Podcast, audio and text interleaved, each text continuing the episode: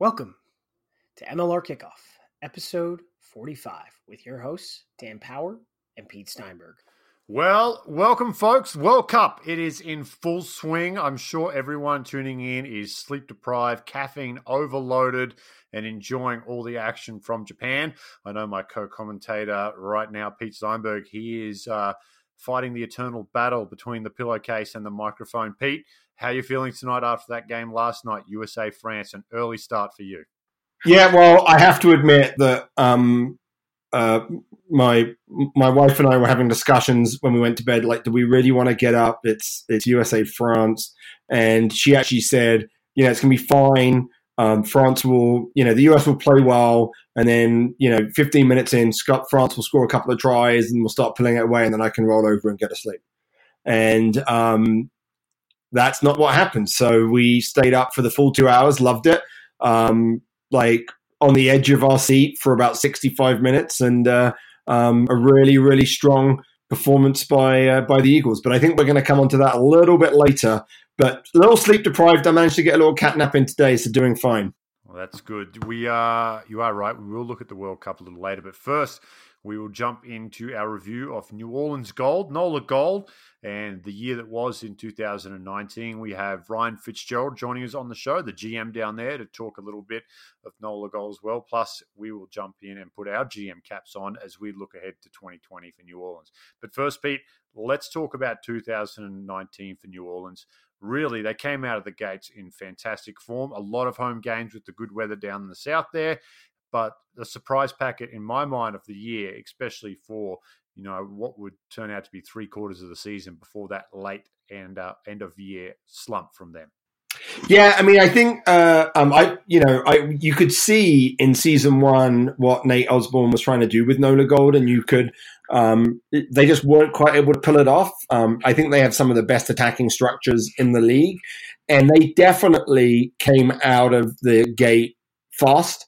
Um, and you know, this it's going to be interesting because they're a warm weather team, Dan. So they, um, you know, got to play a lot of games early at home. They had the advantage of being able to train outside uh, relative to some of some of the teams that maybe had snow um, and had to, you know, train indoors or outdoors in bad conditions. But they definitely came out strong, um, and they and they fell off at the end of the season. And I think that um, you know uh, I know I've, I've, I've had some conversations with Nate. I know you you know we'll be talking to Ryan. Um, and and what I love about um, you know the guys that are involved in um, Nola Gold is they're really upfront and they're just like, hey, we didn't do well enough to get into the playoffs. No no real excuses. Yeah, it was kind of crazy, wasn't it? I remember you and I talking on this show towards the back end of the season, and we were trying to figure out that top four, and it was Nola was penciled in, penciled in, penciled in. Then they started to have those losses. Then there was the question mark. And then we did that online poll, and the majority of, of fans around the league said, no, it's going to be New Orleans who miss out. And unsurprisingly, it was New Orleans that missed out. As a coach, looking at that, what what did you see as the reason for the decline? And as a coach, how hard is it to stop a team when they start free falling like that? Well, I mean, I think there's there's a couple of things. Like if you if you look at the stats, right? And and you know me, Dan, I'm always looking at the stats. You know, this is one of the best attacking teams. They were number one in tries scored, um, uh, you know, number three in points. Um, but what was interesting is that you know they didn't have any leading ball carriers. Like they were their their their play was was very rounded, um, and you know, but but they had a couple of game breakers, you know. So Tristan Blewett, obviously a real breakout star of the season, um, and JP Eloff, um, both um, league leaders in line breaks and broken tackles.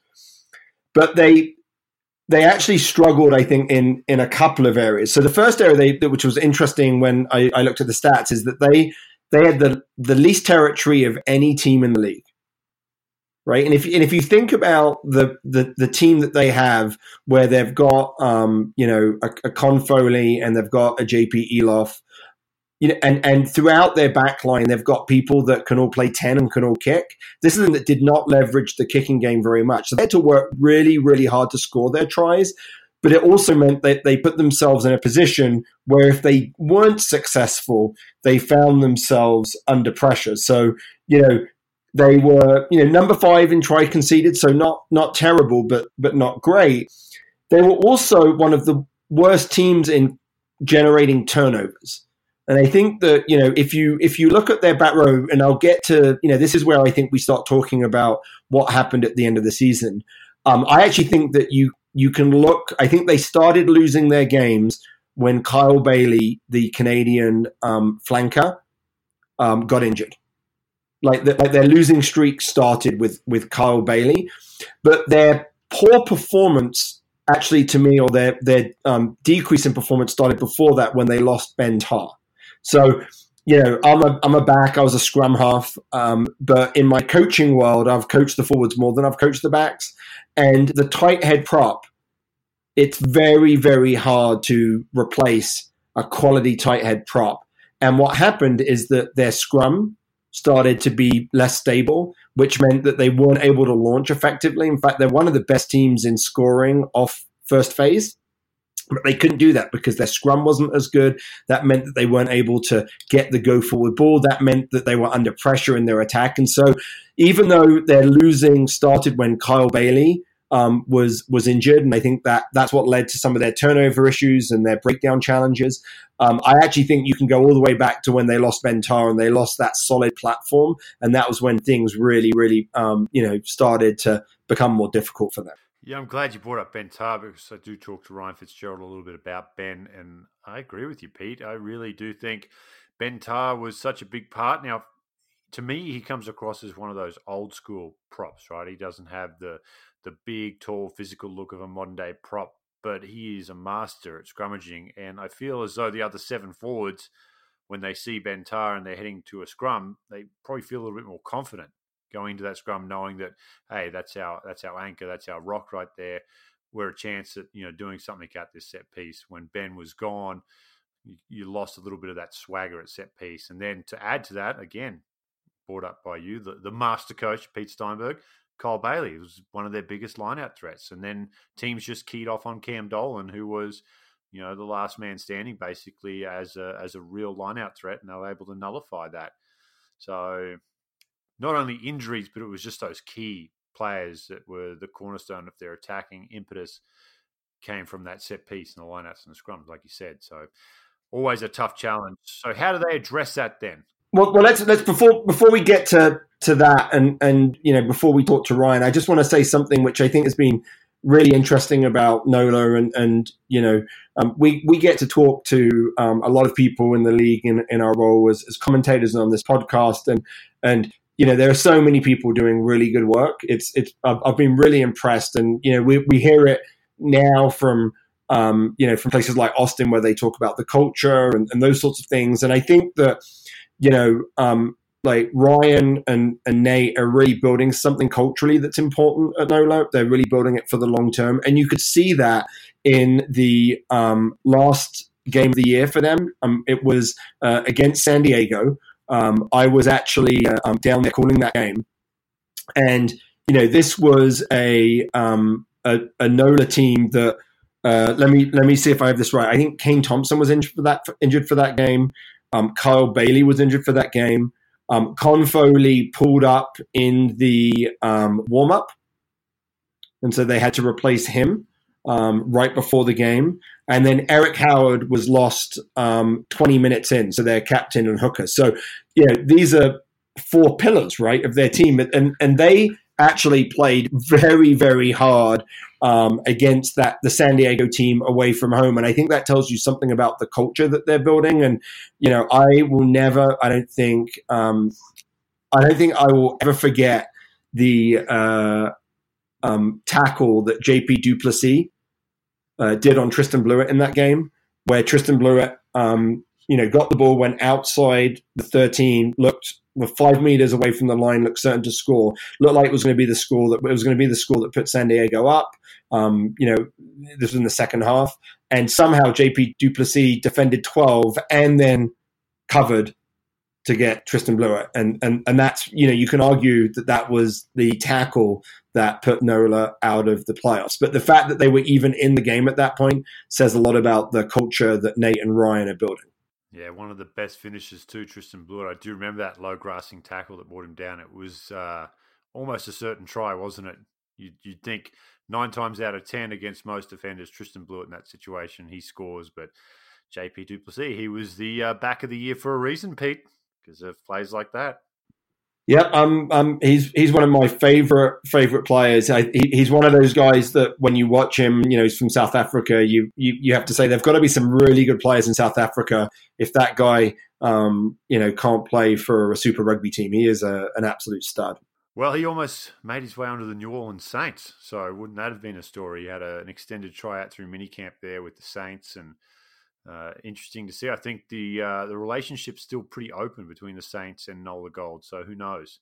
Could be a, a, nice carrot for Ryan Fitzgerald to dangle to these players who maybe watch a little NFL, have some interest. We've seen Valentine Holmes at the Jets and Christian Wade up at the Bills this year. Uh, we've had some previous experience with rugby guys going over there as well. The Scottish Hammer, I don't know if you know Scottish Hammer, he's the punter for the Browns now.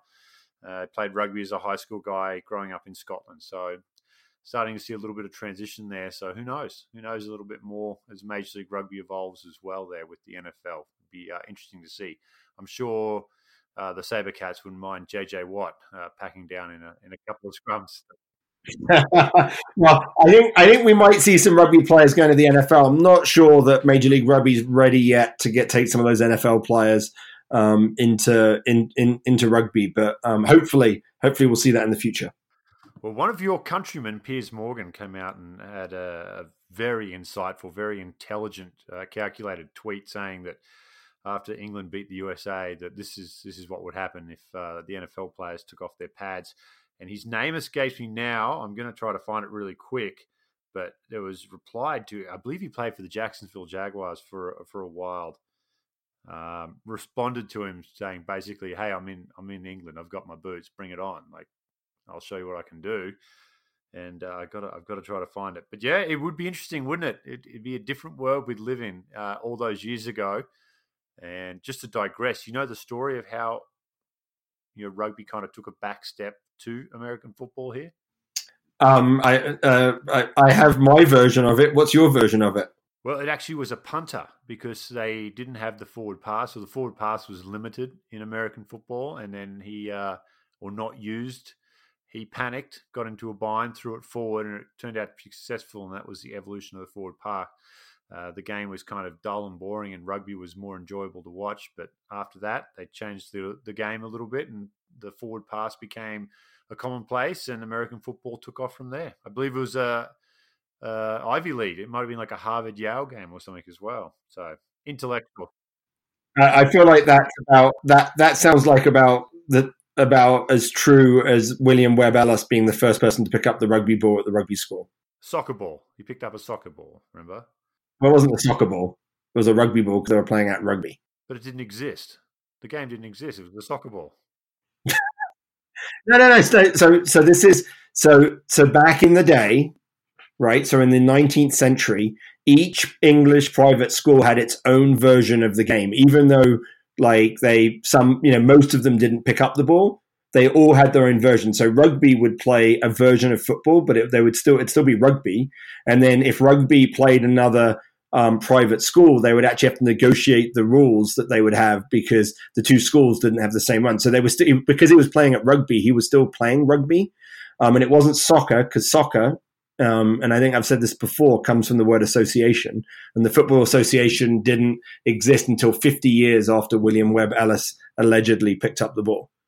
So there was no soccer and there was no rugby. There were just different versions of football, each from each private school. I think we may have like got a little bit off on a tangent here. I'm surprised that um, uh, Aaron behind the virtual glass hasn't in- intervened. Let's uh, let's get on to the uh, let's get back on track. Let's uh, let's let's uh, let's hear about your interview with uh, um, with Ryan Fitzgerald, and then we'll talk about um, what New Orleans needs to do next year. I was going to say, no better person to get us back on track than Ryan Fitzgerald, the GM from Nola Gold. He was very gracious with his time and sat down with me earlier, and we got to have a talk about the season that was, the season that is, and everything in between. Hope you enjoy my chat with Ryan Fitzgerald. Joined now by Nola Gold General Manager Ryan Fitzgerald. And Fitzy, thanks a lot for joining the show. Busy off season for you, mate? Yes, absolutely. Thanks for having me, Dan. Uh, yes, it's been a very busy off season, um, as they always are. Um, this one in particular is uh, um, definitely going into year two and year three.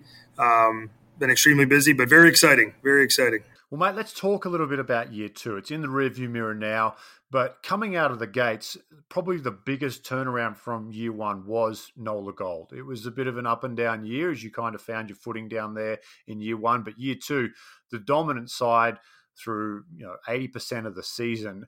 How was the focus and the turnaround from year one to year two? Yeah, I thought we were right on. You were really, obviously, like you said, really excited to come out and um, you know with a great start um, and get things going. I thought we were right on schedule. You know, year one we had some uh, unfortunate injuries, of course, but we really felt at the end of the year that we had a lot of our core guys and we had a lot a really good culture and a lot of our core guys that wanted to be here, want to be a part of it, and we're excited uh, to take that next step. Um, we definitely did take that next step into year two. Um, of course, it didn't quite finish the way we wanted to, but um, all those core guys were back for year two. Added um, a lot of you know good quality veterans around them, a lot of key you know big playmakers around them, uh, along with some very young depth coming out of college that uh, were able to excel, uh, accelerate quickly.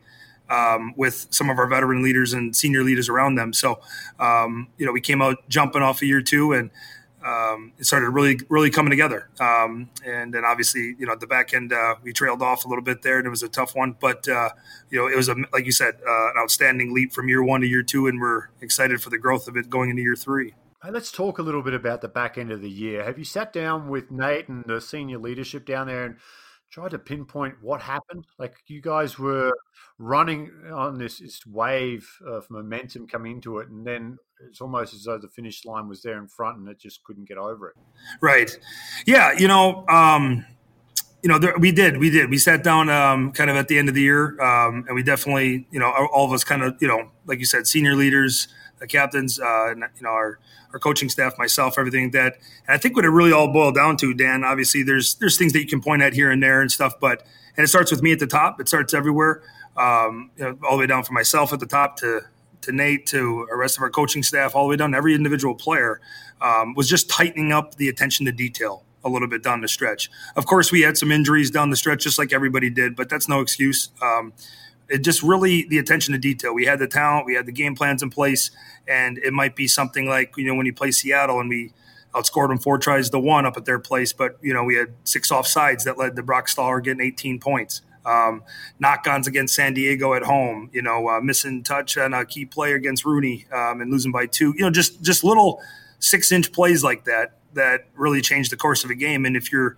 playing in this league against uh, very tough competition, and the parity in this league is very good, and there's good players all around. They're going to make you pay for it, and and they did. And um, some of those breaks that we got in the beginning of the year when we started off three and one right off the bat, um, you know, didn't go our way in the second half.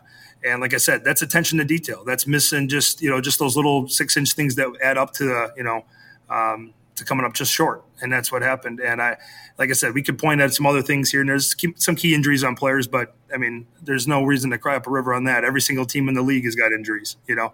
So I think it was really about attention to detail. And I'm not sitting here, you know, on October 1st saying that we're never going to lose a game again at Nola Gold, you know. But I will promise you that uh, I think our staff, myself, every player with exact clarity uh, you know, we won't be losing any games based off attention to detail. And like I said, it's not even just the 80 minutes on the pitch. It's it's throughout the course of the week. It's throughout the course of whatever you know. Have to make corrections. Have to can't just ride on um, your laurels or uh, if we're you know scoring you know 35 40 points a game in the beginning of the year um, sometimes you know some good teams are going to scout that and make some adjustments and we need to make adjustments and uh, tighten up all the attention to detail around us and um, it started as soon as the season ended it started the next day. So um, we'll get after it reloaded here and uh, come out guns blazing again for year three. Now it was tough with the schedule how it was set up in particular for New Orleans, you played at home pretty much predominantly at the opening part of the year. Do you think that may have had something to do with it, or how did you approach that with the with the playing group and with the coaching staff, knowing that hey, we're going to be at home a lot, we need to win these games, but then coming down the stretch or on the road, do you think maybe that emotional toll of traveling so much at the back end also took its toll? Um, yeah, maybe a touch, but honestly, um, honestly, Dan, I'm not going to use that excuse at all. I mean, we got no one to complain to. Toronto started off the season starting off eight straight games on the road, so uh, you know, and we and then eight finished eight and eight at home. You know, so um, that's the schedule. That's what comes out, and uh, we've been kind of saying around here all summer long. You know, you know, nobody cares. Work harder. So uh, that's the that's what you got. That's the adversity. Deal with it. You know, you got a bad call. Deal with it. You got a uh, two back to back tough ones on the road. Deal with it. Um, nobody cares. Work harder. So um, it, it, was very important for us to come out guns blazing, you know, and get those wins at home, like we did uh, to start the season and start off good. But we got to finish on the back end. And uh, we knew also, honestly, when we looked at that schedule before we even played one game, before that opener uh, against Toronto, we saw those last two games at the end there. Um, at New York, at San Diego, flying from you know from New Orleans to New York and then back to New Orleans and then back to San Diego. We knew those two, especially those two teams, very tough those are going to be playoff games. Those are going to be an extension of the playoff games, and they were. And um, you know, like I said, we came up a little bit short where we wanted to, didn't didn't want to, and uh, sometimes just that's how sports works as well. You know, we, if you look at the Toronto game that we went up and played, we lose, we win on the last play of the game when Dottie touches it down, uh, you know, punching it in there. That, that game could have went the other way. Um, there's there's games that a couple bounces here and there could have went the other way. So, um, you know, including the back end when we lose 24-22 to Rooney, and then uh, a couple bounces the other way against San Diego, and we're right in the hunt. So, um, but I think that also shows how tough this league is. That there is no week off. Um, even when we played Austin, who had a tough year this year, still they took us all the way to the wire, and we had to win on the last play of the game. So, this league is very, very competitive. Uh, whether you're playing at home or you're playing on the road, and there is no one to cry to as far as the schedule goes or where you're playing or the heat or the cold or anything. Um, you got to deal with it, and we got to tighten up that attention to detail, and we will here for year three. Yeah, year three schedules out, mate. What do you think of uh, the setup this year with the conferences? More favourable, you think, with the the setup now? Yeah, for you guys. Yeah, I, I, I love it. It's it's great. You know, it's great that we have you know from from year one uh, with seven teams and already enter into year three. We're already at twelve to be able to break up into two divisions like that, two conferences, the East and the West. That's awesome. Um, yeah, it's I think it's good. It's it's good to get uh, you know still play every single team, which is good but uh, and then also logistically to kind of be able to break up with the East and the West, uh, I think that'll definitely uh, help as well on the players' toll, especially since we're going from uh, you know having three buys last year to having one.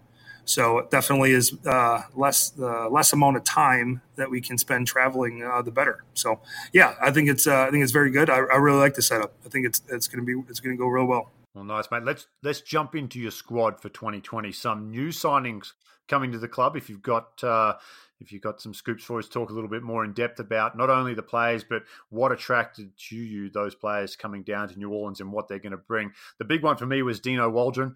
Uh, we saw some scrum issues time uh, at times with Ben Tarr being injured most of the year. You lose, like you said, injuries, unfortunate. Everyone goes through them. But the signing of Dino Waldren, he joins a lot of his St. Mary's teammates down there. Was that a push from the players like Timmy Maupin, those guys, to say, hey, let's get Dino down here? Or did you know that, hey, this is a guy we really want to bring in? Yeah. Um, you know, Holden knows him very well. Maupin, Kevin O'Connor, and got a good relationship and kind of building a little bit of a pipe, you know, uh, with Tim O'Brien at St. Mary's. We, it just kind of worked out that way that a lot of good players have come from there and we really like their competitive edge and spirit they bring to the team.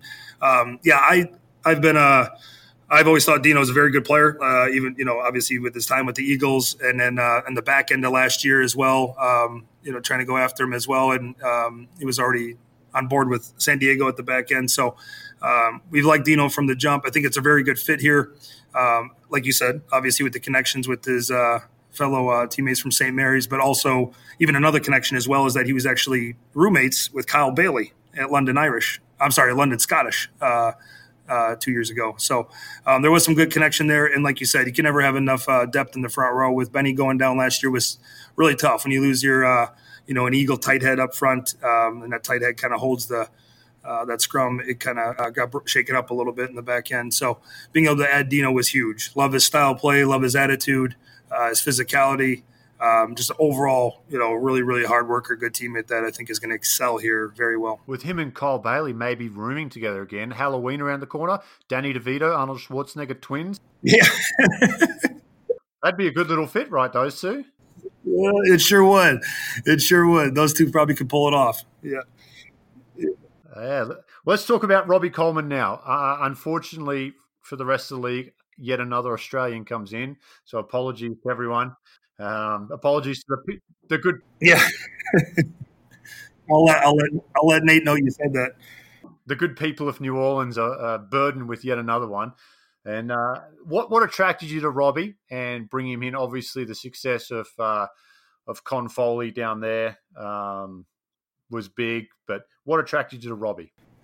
Um, just an explosive player, obviously, just a playmaker out the back. And you know, one of his biggest things that you watch with him when you watch the tape is obviously you know, obviously he's a playmaker. He can he handles well. He does every single checks all the boxes as far as you know every single kind of a playmaker you're looking for. He defends his position very well, whatever he's playing. He's a pretty fearless player. But one of the biggest things for us that he brings to the table for us, like a lot of our backs do, um, is the versatility. Um, to be able to be that versatile at, at, the, at the, Super Rugby level, uh, to be able to come here. Um, you know, and do that the same way. You know, with 16 games, 17 weeks, there is some injuries like we talked about. Guys get nicked up here and there. That I think a lot of times, uh, you know, versatility and versatile players win. You know, uh, as far as like getting that roster spot and uh, having multiple conversations with them during the recruitment, um, talking to him, his attitude. Um, he is a fiery uh, guy that really wants to get here and get stuck in immediately, and uh, I think he's a he's a perfect fit for us as far as what we're trying to do. And um, again, he's got that attitude of like, don't care where I play. Doesn't matter if it's 10, 15, winger, center, whatever it is. I just, just wants to get out there and get stuck in with the guys. And uh, I think he's going to be a very, very smooth transition for us and a, uh, a big name to uh, make some plays this, uh, this, this season. Well, after the year that your two South Africans in uh, Tristan Blewett and JP Eloff had, not a surprise you go back down to South Africa for the last signing. Carl Mayer, tell us a little bit about him. Spending a lot of time in Wales, though. Are, are we getting the South African Carl or the Welsh Carl to the New Orleans Gold? Yeah. um, well, I don't know. It's a little, I guess, a little mixture of both. But you know, he just actually Carl got into town about two weeks ago out here, and he's got here early to uh, immediately get with the guys and start working with Ed Costner, our strength and conditioning coach. Um, and immediately, it's like it's like he's been here. Uh, and known, known the guys kind of from day one. Um, it was a very smooth transition getting here. Um, big unit, um, you know, he's all of six three. you know, right in that 235, 240 range, uh, runs well, just, you know, excellent ball handler and an absolute uh, hammer for a leg um, as far as for kicking for territory or uh, or for post. Um, so it's a, definitely a weapon and a really nice weapon to have. Uh, is you know as far again another versatile player, ten through fifteen, he's played them all. Uh, played with Kingsley Jones when he was in Wales. Um, you know everything from 10 to 12 13 including fullback as well so um, another versatile player and playmaker that we can add a lot of experience at that level real high level um, and like I, another guy that defends his position, not afraid to tackle, not afraid to get up in it. And um, even though just the t- excuse me, just the two weeks that he's been here um, is already starting to work with a lot of our you know academy guys and a lot of our men's club guys, and um, you know just coming out to the trainings and coming out there and just kind of you know spreading the word, you know, doing everything he can as far as uh, kind of being a player coach in that role right now uh, until we start full training camp uh, uh come January. It'll be here before you know it, mate. Well, Re-signings wise, we've already talked about JP and Tristan. Uh, big news re-signing them, which is great.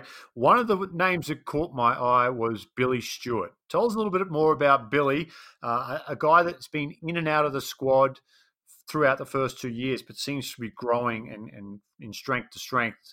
Are you expecting a big thing from him 2020? Yeah, we um, we were really high on Billy. You know, even last year at the end of the year, we have our you know kind of our banquet, our awards banquet at the end of the year, end of the season. He actually was voted by his teammates as most improved, which I thought was well deserved because it was not only just what most improved from year one to year two, uh, but it was also most improved throughout the course of the year, from week one to week uh, to week sixteen. Um, when he got here at the at the end of uh, year one, uh, wasn't quite at the level that he likes to play at as far as weight wise, you know, size and everything. And obviously getting stuck into the pattern right away was kind of a little bit of a whirlwind. Stayed around here all summer, got in the gym, got stronger, put on 22 pounds. Uh, and then obviously working with guys like Kane and Cam Dolan, Kyle Baillie, Nikola Bursic. Um, he was, you know, picked up the pattern real well, and you know, I thought he did outstanding job for us last year. Even the set pieces coming off the bench, starting, um, and we're really excited. Uh, you know, just extended now for two year extension. He's been staying here all summer long as well, uh, lifting and working out with Ed Costner and getting on, you know, getting in his program. That uh, we're looking for a real explosive year for him uh, for year three. I have to make one quick correction because he'll get upset if I don't mention. I forgot Nick Feakes, another Australian down there as well. Yeah, how? Oh yeah, Nicky Feakes, love the guy. Yeah, our rookie of the year last year. Uh, you know, great, at our uh, at our banquet, rookie of the year, out, outstanding player um, that we're, we're, extremely high on. We kind of call him uh, nickname around here has been kind of Patrick Mahomes because uh, he's kind of got that swag. You know, kind of got that swagger and that attitude that uh, he's a pretty fearless player that'll go for it. Um, you know, no matter what he's doing, whether he's at ten or if he's at wing or if he's at fullback, uh, he's going to come up. But he makes a mistake, he keeps playing through. Um, you know, so that's another guy that we're really high on and really excited to have for the for years upcoming. Yeah, I really do like Nick. Just a, a very confident player. I think you said it perfectly. That swagger, that confidence that's in him, and I think you've got a gem there in the next couple of years. Once he figures out what position he wants to play, maybe a bit of nine, maybe a bit of nine this year. I kind of liked him when you slotted him in there. Sure. Yeah, and it, he sure was, yeah, and that, and that's another again. Uh, that's kind of the trend that we're building. You know, like I said, um, you know, and well, as this year or as this um, league grows, and it's still you know in its infancy here at year three, and um, I think the more versatile players you can get, I mean, you got some injuries and uh, working with the salary cap, um, you know, you want to be able to you know fit as many players as you can in there. And I think uh, we really the way that Nate and coaches and his style of play and you know playing fast uh, you know, his his kind of rule is like, hey, just let's just get the best play, we'll just get the best backs out there, get me the best playmakers we can get, and uh, and we'll make it work. We'll we'll make it gel during training camp, and uh, we'll find a way to uh, find a way to make it work. And if uh, if you're starting at fullback one week and you're moving to center, uh, these guys have a high enough rugby IQ and talent level that they can make it work and they can do it. There you go, Feeksy. There's your shout out. My Venmo account. I'll email it to you. you can top it up. All right, Fitzy, one more, mate, and then I'll let you go because I know it's uh, late down there in the Big Easy. 2020, a message for New Orleans fans. What can they expect from Nola Gold as you move to a new home? The Gold Mine, love the name, by the way. I hope that I hope that was you, not Scotty Alexander, who named that because that, it's good. He'll never let you hear the end of it. But yes, the Gold Mine, new home. it's a new conference, fresh start in 2020. What can they expect, mate? Yeah, um, we're excited. The same kind of style, of, you know, fast pace, uh, fun rugby, um, an exciting time. Guys that are passionate about it. Uh, we're extremely excited about our roster and our lineup. Um, and we're going to take it to the next level this year. You know, we're looking to build off everything that we did last year. From year one to year two was a huge jump. Obviously, we uh, bringing back uh, almost 30 players between contracted players, guys that were you know associate players, guys that are in the area, adding college kids in. Um, the momentum and the motivation and the confident level and the buzz around our guys is through the roof and they're excited. They cannot wait for February 8th. That I think our fans are going to feel that when we take the gold mine on February 8th, um, moving on the other side of the river and coming out that tunnel.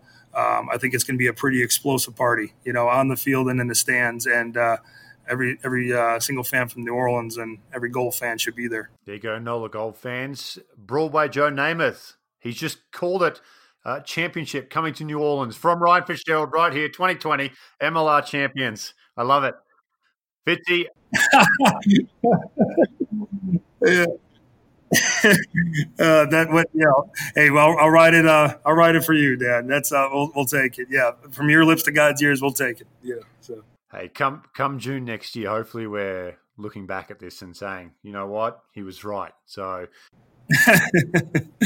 sounds good. Yeah, absolutely. It should be it should be a good year. Fitzy, appreciate the time, mate. Really do love what you're doing down there. Yourself, Nate, Scott, the whole crew. Uh, outstanding what you've done.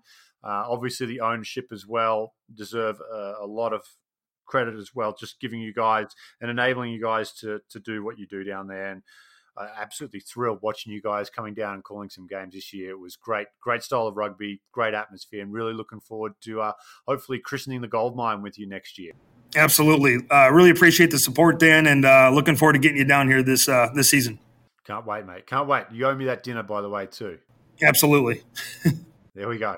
All right, Ryan Fitzgerald, GM of Nola Gold, and uh, big, big things coming up in 2020 for New Orleans fan. Make sure you get out to the new home grounds there at the Gold Mine. Should be great. Well, there you go, Pete. Fitzy from Nola Gold. Uh, one of the real, genuine good guys. And like I said, just so excited with what they're doing down there. I think the the slope is is definitely up for New Orleans rugby, and Nola Gold is at the absolute top of that down there in the south. no, no, no. So, so, so this is so so back in the day, right? So in the 19th century, each English private school had its own version of the game, even though like they some you know most of them didn't pick up the ball they all had their own version. So rugby would play a version of football, but it, they would still it'd still be rugby. And then if rugby played another um, private school, they would actually have to negotiate the rules that they would have because the two schools didn't have the same one. So they were still because he was playing at rugby, he was still playing rugby, um, and it wasn't soccer because soccer. Um, and I think I've said this before, comes from the word association. And the Football Association didn't exist until 50 years after William Webb Ellis allegedly picked up the ball. So there was no soccer and there was no rugby. There were just different versions of football, each from each private school. I think we may have like got a little bit off on a tangent here. I'm surprised that um, uh, Aaron behind the virtual glass hasn't in- intervened. Let's uh, let's get on to the uh, let's get back on track. Let's uh, let's let's uh, let's hear about your interview with uh, um, with Ryan Fitzgerald, and then we'll talk about um, what New Orleans needs to do next year. let's talk a little bit about the signings. Ryan and I went over the reason that you know, he was attracted to all three players and made, you know, very good points and, and shored up a lot of things that you've already talked about with New Orleans. The big one for me was was Dino Waldren because uh, Ben Tarr, we talked about how big of a loss Ben was, and I think you add this into the mix. It also gives both of them the ability to not start every game, and you can have a rotation through that front row that's probably going to be more favourable at the back end of the year. Then you could see the miles that they put in early in the year losing Ben early, I think that front row was pretty burnt out by the back end of the year. And you mentioned they brought in Davies, but a little bit too late. Yeah, I mean, I think Dino Waldren's a quality player. I think he's, um, you know, he uh, um, provides uh, some mobility and impact around the field, but also, you know, he, he's a like I think probably a long term solution there for them. Um, but I, I love Dan your your comment about this idea of depth, right? So the idea is you you, you know particularly in the forwards, but I, I think even in the backs, it's a long season. Um, you know, next year teams are only going to have one one break, right? There's only one buy, so it's going to be even more more important to have depth. So teams are going to need 45 players on contract. You know, you're talking about you know probably the last 10 of those. Maybe those guys are the the developmental guys, but you're going to need 35 players that can step on the field and compete can compete in Major League Rugby, and I think that's what um, Nola are building. Let's talk about some of the players that they've lost as we look at 2020. Michael Basker, their backup, pretty much everything in the back line. Uh, him and Nick Feakes, great versatility in 2019. Basker doesn't return. He is still a free agent, and Taylor Howden, he moves just a little bit west over to the Houston Sabercats for 2020. Let's talk about Basker, though. I was a big fan of Michael Basker, young kid. He spent the summer up in Kansas City doing great things up there. It'll be interesting to see, you know, what they do, especially if they run into some injuries at that position. Do you move Nick Feakes to nine permanently now to back up Holden Youngett? Or do you think with the addition of Coleman and Mayer, you have more depth now at that 10 position and it allows uh, Con Foley to shift back to his preferred nine spot? Yeah, I mean, I think that. I mean, I thought Con Foley was uh, absolutely outstanding. Outstanding at ten. I'm, i would be concerned about moving him. I mean, I'm, you know, I'm a great believer that that you know that with what Nola have, where they've got multiple people that can play multiple positions, that really opens up what you can do. And that maybe one of the things that Nate Osborne can do is be sort of a little bit less um, you know um, position specific and you can actually play players based on context. And i've done this a couple of times in my coaching career.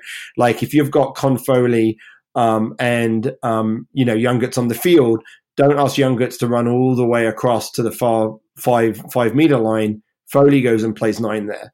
Let youngett's play 10 it allows you to play a little quicker. Allows you to be able to move a little move the ball a little bit quicker away from um, what's a really difficult attacking spot when you're out by the sideline.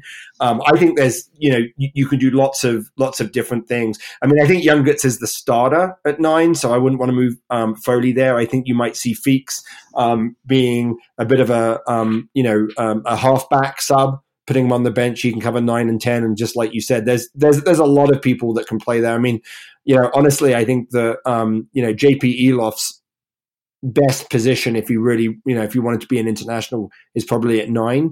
He's just a little bit too small.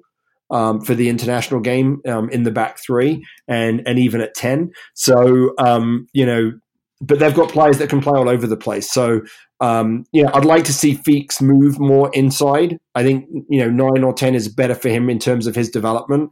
And so with Basco away and some of these new signings, that's probably where they're going to move. Yeah, Scott Gale, sorry, was uh, was the nine at. Oh, that's right. Yeah, yeah, right. By trade back in the day, I get those two. I get those two mixed up all the time.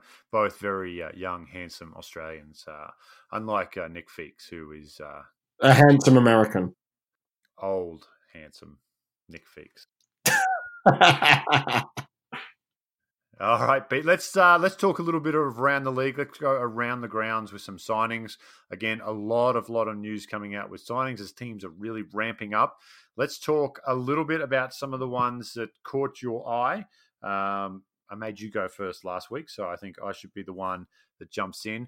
The big one for me was out of Seattle. Uh, Rano Eckstein out of the Free State Cheetahs and Stormers, fly half slash fullback. Matt Turner resigns. You think he's at fullback.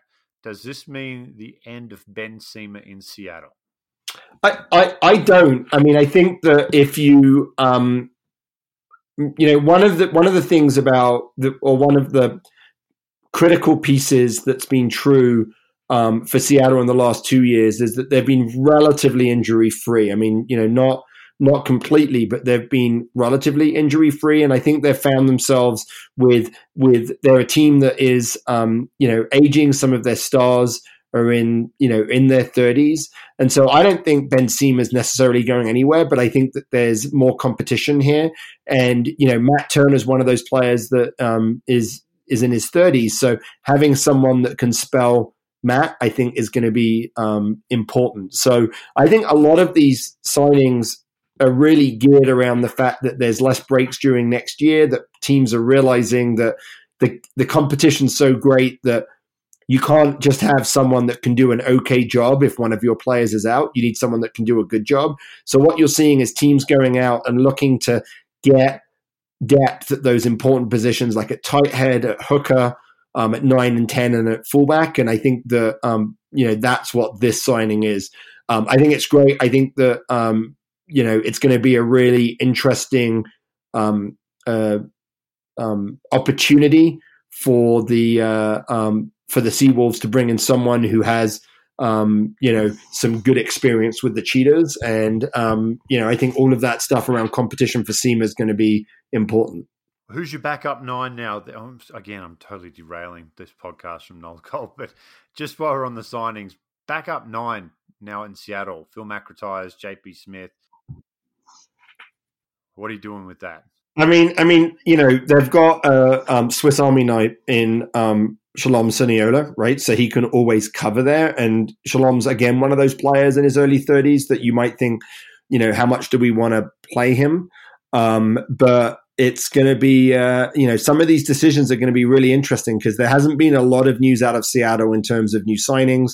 You know, they obviously have um, a great connection with um, uh, British Columbia and Vancouver. There's a lot of good players that are that are there that aren't um, in Major League Rugby. It'll be interesting to see um, if you know Phil Mack can use his Canadian connections to bring some of those players aboard. Um, so you know, I think it's a little bit too early to kind of make those. Um, you know, to to be able to see what's going to happen, but is obviously. I mean, I think he's played for the Eagles at nine, right? So at a World Cup, so I'm pretty certain he'll be pretty competent there. We'll, we'll finish this in a few weeks when we do Seattle. Any signings or re-signings that caught your eye over the last two weeks, Pete? Well, I like um, you know uh, JP Aguirre. I mean, he, he, his move to New York, I think, is really interesting. I think that that is um, a good, uh, um, a really good choice. I think he's a really, really quality player.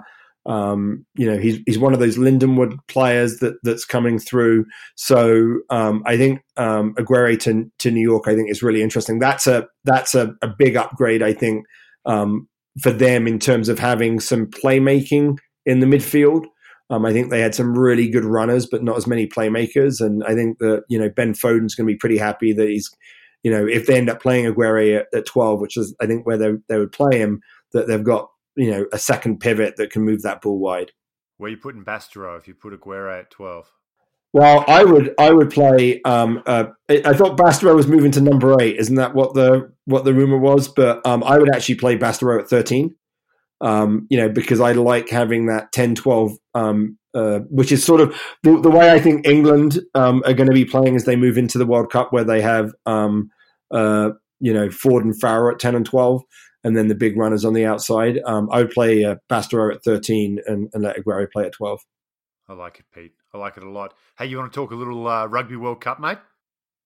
I would love to talk some Rugby World Cup. It has been just, I mean, it's been amazing. So, you know, I think about, um, you know, we're, we're here in the US. Obviously, I'm English. Um, you know, we, uh, I, I have a good good friend here who's English, and we were talking about um, the game.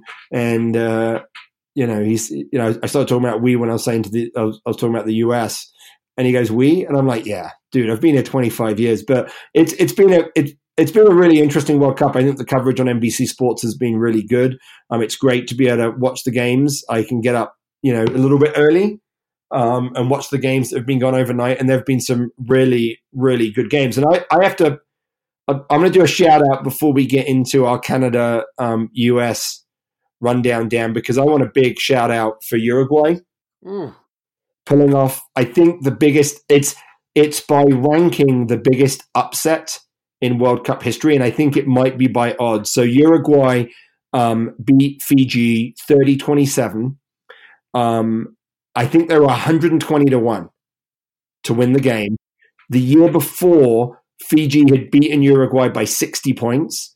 And I think this is where Major League Rugby is having an impact beyond the US and, and Canada. Like, um, you know, your guy, Santiago Arata, scored an amazing try, had a great game.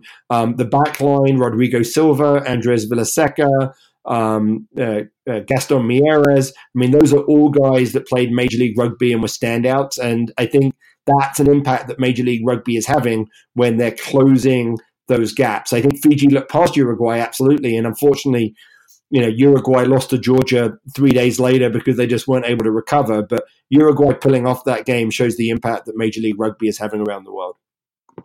Yeah, how good is Arata? Like, such a class player.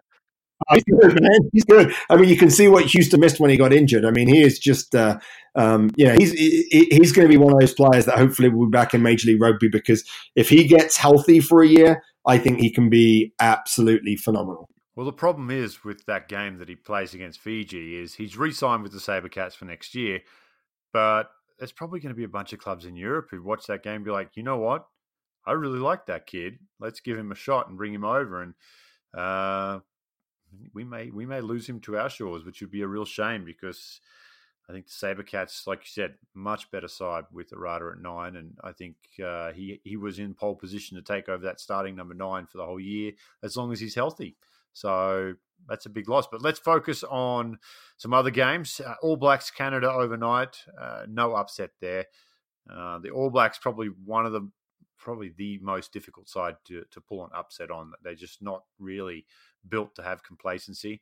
Even with the Barrett boys just bombing tries left, right, and centre, it was still quite a, uh, an expected touch up from Canada. But All Blacks just looking in fine form as we expected, Pete.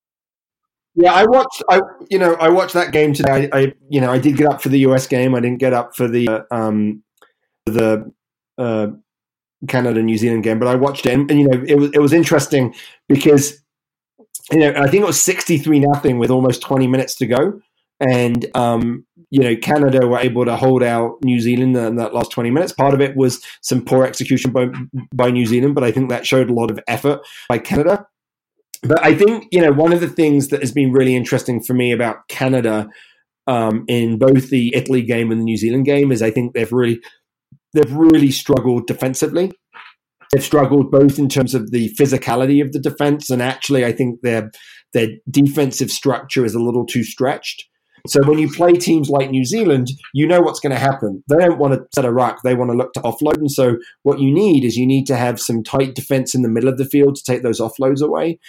Um, and so, you know, teams like the US, and I thought the US did this really well against France, is they stay nice and tight in the middle. When the ball goes wide, they drift. Canada seemed to be stretched all the way across the field, and it left a lot of their players one on one. And um, you know, against New Zealand, I think that's that's really really tough. And you know, I think Canada. You know, let's let's remember that Canada only got into the World Cup um, through the repechage, and right now they're looking like a team that is, um, you know, the last team to qualify for the World Cup. They've got, you know, their big opportunity is, um, you know, against Namibia in the last, um, in their last game. Uh, but of course, um, Namibia will be on a full week's rest, and Canada will be on a short week, having just played South Africa. Um, I think that Namibia go into that as strong favourites, and Canada's going to have to do something pretty different to be able to walk away um, with the last, you know, with a win in that last game. Yeah, I agree. It's going to be uh, it's, it's their biggest chance for a win, but at this point, unless they can have a turnaround, uh, it's it's a stretch at this to see it happening. Mate, you're up early, so was I. What was going through your head at twelve points to nine when AJ kicked that penalty? So, what was actually going through my head at that point was I was thinking, are we like I think it was three lineout misses away from being ahead in this game. I mean, like like I, I went from the funny thing was uh, well, I mean to be fair, look, yeah, let's let's be honest, it wasn't the French first choice team, right? And and you know that's just the reality in a World Cup like this. They're going to rotate, but we had parity in the scrum, right? And I thought Eric Fry really stepped up and had an amazing game at, at, at loose head in the tight. Um, we had parity in the scrum. Um, our defense was um, much much better than it was against England. Like you could see that the you know our our territorial game was working because we were playing um, uh, um, you know better defense. So when we kicked the ball away, uh, and you know there's a lot of issues, and you know I can see it online. People talking about the box kicks. You know that it was working. Uh, you can't complain about it. That was working. Like yeah, we gave the ball away, and if you listen to Gary Gold in his um, post match pe- uh, press conference, he said we knew that the wings of France wanted to run with the ball, but they weren't great under the ball. And that's why they were kicking. And it worked. They kicked and they chased and they kept the ball in France's half. And so when they got the ball, that's what allowed them to play. So at 12 9, I was like, man, we've missed three lineouts and it's 12 9, three attacking lineouts. What if we had got it?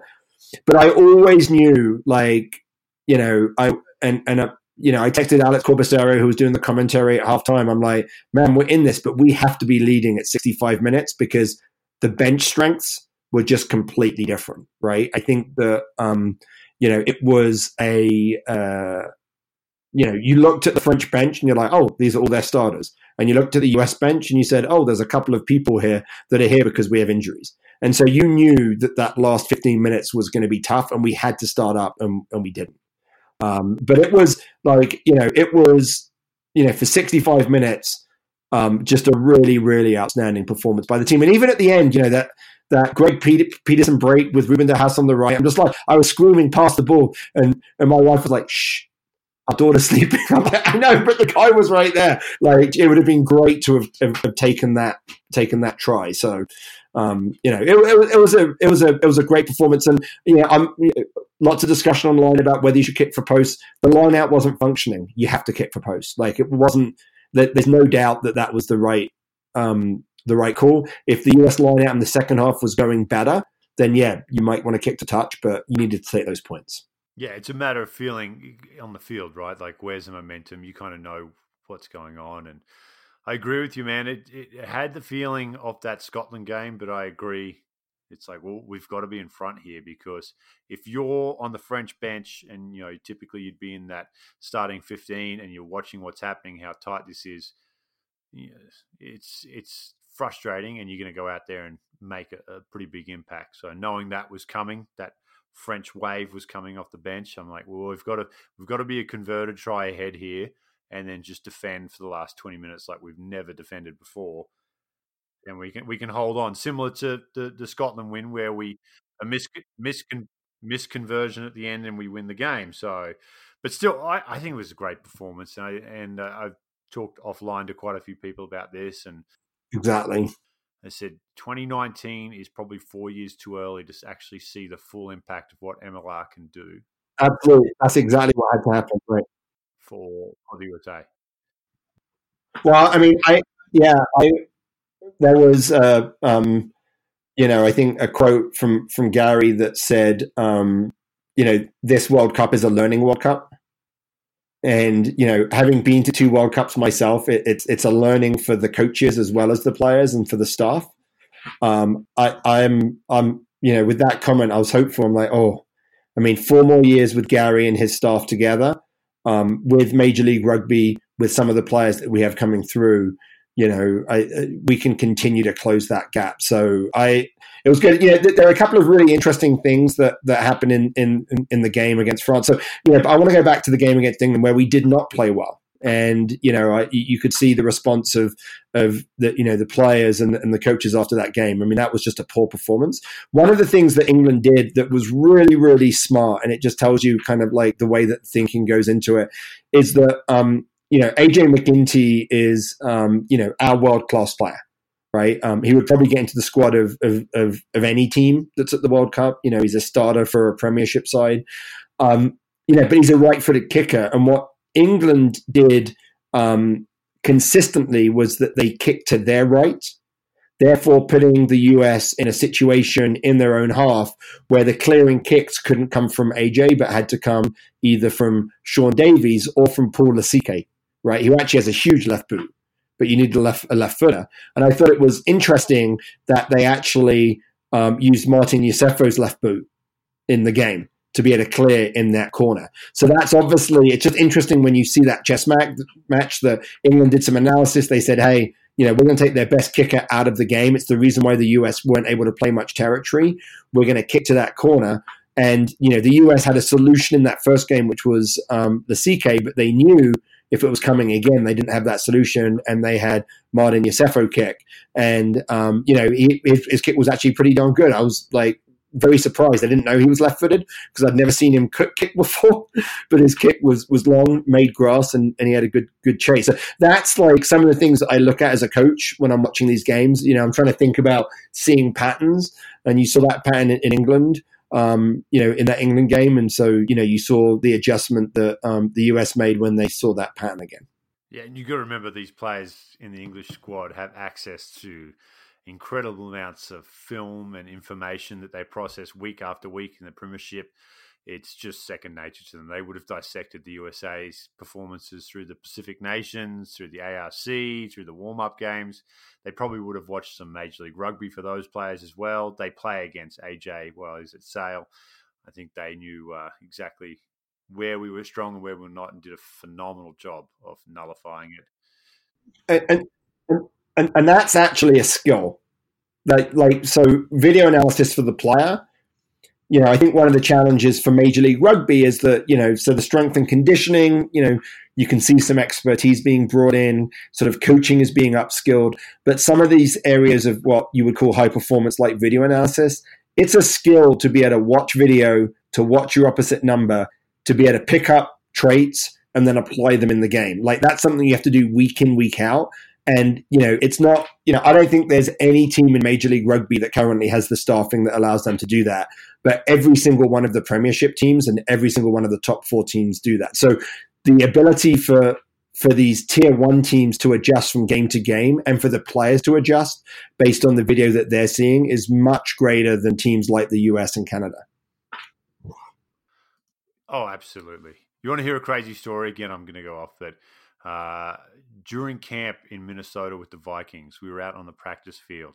By the time we'd finished practice, walked up, showered, got dressed, walked to the meeting room. All of practice had been cut up.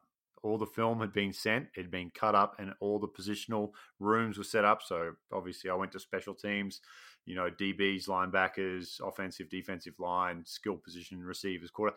Everything had been cut within about a 15 minute window. And I'm like, wow. At at training camp, at you know, it's not even a game. And I'm like, and that's what you know the level of professionalism that we're we're dealing with elsewhere, and we'll get there. We'll get there, Pete. So I'm not too concerned. Yeah, yeah, so, so you know, here's so here's where the the US is, right? So the US has, um, you know, just like they're in the same boat as Canada. Um, they're, they're the game that they will probably that they should be um, uh, favorites for is their last game against Tonga. Except just like Canada, they're in a short turnaround from their game um, against Argentina, and Tonga will be well rested. So that's really the challenge. The challenge is will will the US be healthy? And I think that if the US is healthy going into that Tonga game, they they come in as favorites. It's going to be interesting to see where Argentina is. Um, in their game against the US, because for Argentina, if they lose against England, then they're out they're out of the uh, semi-finals of sorry the playoffs of the World Cup. They're they're not making the quarters, and so might be interesting to think about what they're actually going to do in their last game against the US. Like it's the sort of thing as a coach you would make that choice. Maybe there are some players that haven't played yet that you're going to give them a chance to play at the World Cup. I, I mean that's sort of where I would go, um, and you know that might give the US a little bit of an edge if Argentina beat England, then the US is going to face a team that knows it's going to have to like score score points, get bonus points, and they're going to put out the strongest team possible. So that game is going to be is going to be really interesting for for the US. I think that you know we need to be healthy. I think um, you know I love watching Mikey Teo play, but I think we lost a little bit um, of the kicking game without Will Hooley.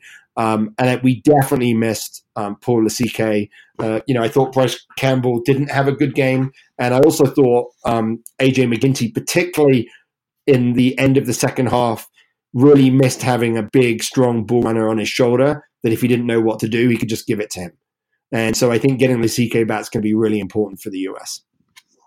Yeah, I agree. Well, again, all these different options and things. So, Eagles fans, make sure you put on your uh, blue and white Argentina colours. Let's go for the uh, the Pumas there against the old enemy, England. Everyone hates England anyway. No, you're American, so I can still like you, Pete. But come on, 1776, Gallipoli, yeah, Owen Farrell's shoulder charges. What have they ever done that's any good? well, you know, John Quill did did get one back on Owen Farrell for the uh, um, for the for the shoulder charge, and um, you know, I just there's one person that we have to talk about. I, there's two people that we need to talk about in terms of the US performance. You know, I was up at 145. You were up at 145. We need to get it. Number one, Tony Lamborn had like the game of his life. In fact, I think that the referee um, didn't let the uh, um, the tackle contest. I mean, the US did so well at the breakdown throughout the whole game, and um, Tony Lamborn was a big piece of that. And let's have a big shout out to Ben Pinkelman, who came in, has not played a lot of 15s last couple of years, seven star, like a, and his work rate at the breakdown again. There was one moment where Tony Lamborn had clearly stolen the ball, like he had poached it, he was on it. Um, France weren't releasing, and Tony Lamborn knew that he got the ball, but the referee told him to release because the ruck had formed, and he didn't want to release. And Ben Pinkelman comes and hits Tony Lamborn's hand and tells him, "Let go of the ball." The referee's telling you to let go of the ball. Comes in, taps his hand. Lamborn lets go. Ben Pinkelman comes back into the back line. I'm like, this is a guy that is going to be good. This, you know, let's hope these sevens players don't play too well because we want them to be in Tokyo next year. But Ben Pinkelman showed that he has a 15s career ahead of him once he's uh, done playing sevens. Well, there were some question marks over Pinks and whether or not he should be in the squad, and with the sevens lack of 15s experience. Let me tell you what Ben Pinkelman has in his chest. You just can't coach. That guy is an absolute champion of a human being he's the kind of guy that players just want to play with. Like, he's just that type of guy, and no matter what situation you put him in, I mean, you can go eh, just to steal a reference from from our world. You can give him a cricket bat and a ball and send him out there, and he will figure it out. You know, he's just he's a tenacious competitor, and you can't you can't coach that in a player. And I know Gary Gold saw that. I know Mike Friday sees that in him. And that's why he just has this unwavering confidence in his ability to get the job done, and he does it. He's the first player I pick. I, I, I think that you know I'm really happy. I you know full credit to Mike Friday, right? I mean, you know, it's it's the timing that you want. You know, they've qualified for the Olympics, but you know, he's he's put some of his star players, and he said, you know, you guys can help the US play. It's going to affect us, right? It's going to affect, um, you know, at least the first two stops of the series. We're not going to have some of our best players, but I want to support them to go, and I think that's full credit for Mike Friday to do that because in the US we don't have enough good players that we can have two separate squads. I think Martin Iosefo you know, um, the uh, France obviously targeted him in the kicking game, but you know, one of those kicks was not sure I've ever seen a kick like that before. I thought his positioning was good. It was just a, a great kick. Um, I think that there was an, another kick where I do think he was out of position, but Martin Iosefo brings things to the table the same way Ben Pinkelman brings things to the table, right? That we don't have anywhere else. So um, I think it's a great look for the US to have their sevens players out there leading. I think it will make them better sevens players. I've always felt that. I think Iosefo is going to come out and just going to be a stud when he gets onto the seventh circuit this year. But, you know, and, and those are the gambles that Gary Gold has made. And there, there aren't many gambles that he's made so far that haven't looked like they've, they've either paid off or they will pay off. Yeah, I agree, and I, I, I will echo your sentiments there on Mike Friday.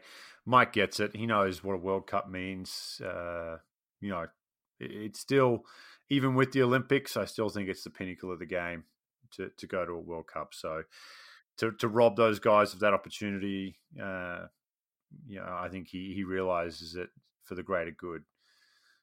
And I think he really cares for his players. That's what comes across to me. He's a guy who just really cares about the well being of his players as human beings. And gives them a shot to go over to the World Cup, and I think uh, they're making the most of it. They're showing uh, maybe we should be looking at that sevens pathway a little differently, perhaps uh, in the future. Yeah, I you know, well, I mean, I think that it's. I think we will get to the point when we've got a larger player base that there'll be more seven specialists. But you know, I think um, you know Friday's done a good job. You can see with some players um, you know, that have played some Major League Rugby and played sevens this year. I think I think that um, you know he's a he's a, um, a holistic guy when he thinks about player development. Um, you know, and I think that it's uh, you know I think I think it's it's it's good for the game. I'm you know I'm excited to see this team. They've got a week before they play Argentina. I'm excited to see um, you know get them to recover right? Um, get healthy and and and come back. And I think that um, you know, uh, I just you know looking forward to seeing the US play again. Me too, and I'm uh, I'm actually looking forward to getting onto the pillow tonight. I'm sure you are too. But before we go, Pete, let the uh, let the people at home know what they need to do when they obviously they found us because they're listening to us. But how can they help us out on the socials and also on the podcast streaming uh, platforms they're listening on? I'm sorry, Dan. You, you broke up there. What did you say? I lost you. Oh, just I'm just asking for your usual spiel on uh, where, where. Oh, for my usual spiel. Oh, my usual spiel. Well, thank you. Social media, podcast platforms, five stars, reviews, all that stuff. Get into it. Absolutely. Well, it's almost like you should be able to do it yourself. But yeah, please leave us um, reviews, um, rate us those ratings on um, uh, um, Apple Podcasts or on Stitcher or on Google Play. They help people find us. So if you leave a review and, and you know, I should we should start checking down and seeing what people say on those reviews, and maybe we'll start creating a little segment. But um, the more reviews you leave, the more people find us, the more that we can spread the word of Major League Rugby. I love it, Pete. I love you too. Go get some sleep and start spreading the news. Next podcast, it's New York, New York. We'll dive into Rooney season and uh, we'll have someone on. Who knows? Maybe James Kennedy. Maybe we'll get a translator and James Kennedy. Maybe James English. Who knows? We'll have to wait and see until next time. And until next time, Dan Power, Pete Steinberg, our producer Aaron Castro. Thanks for tuning in, guys.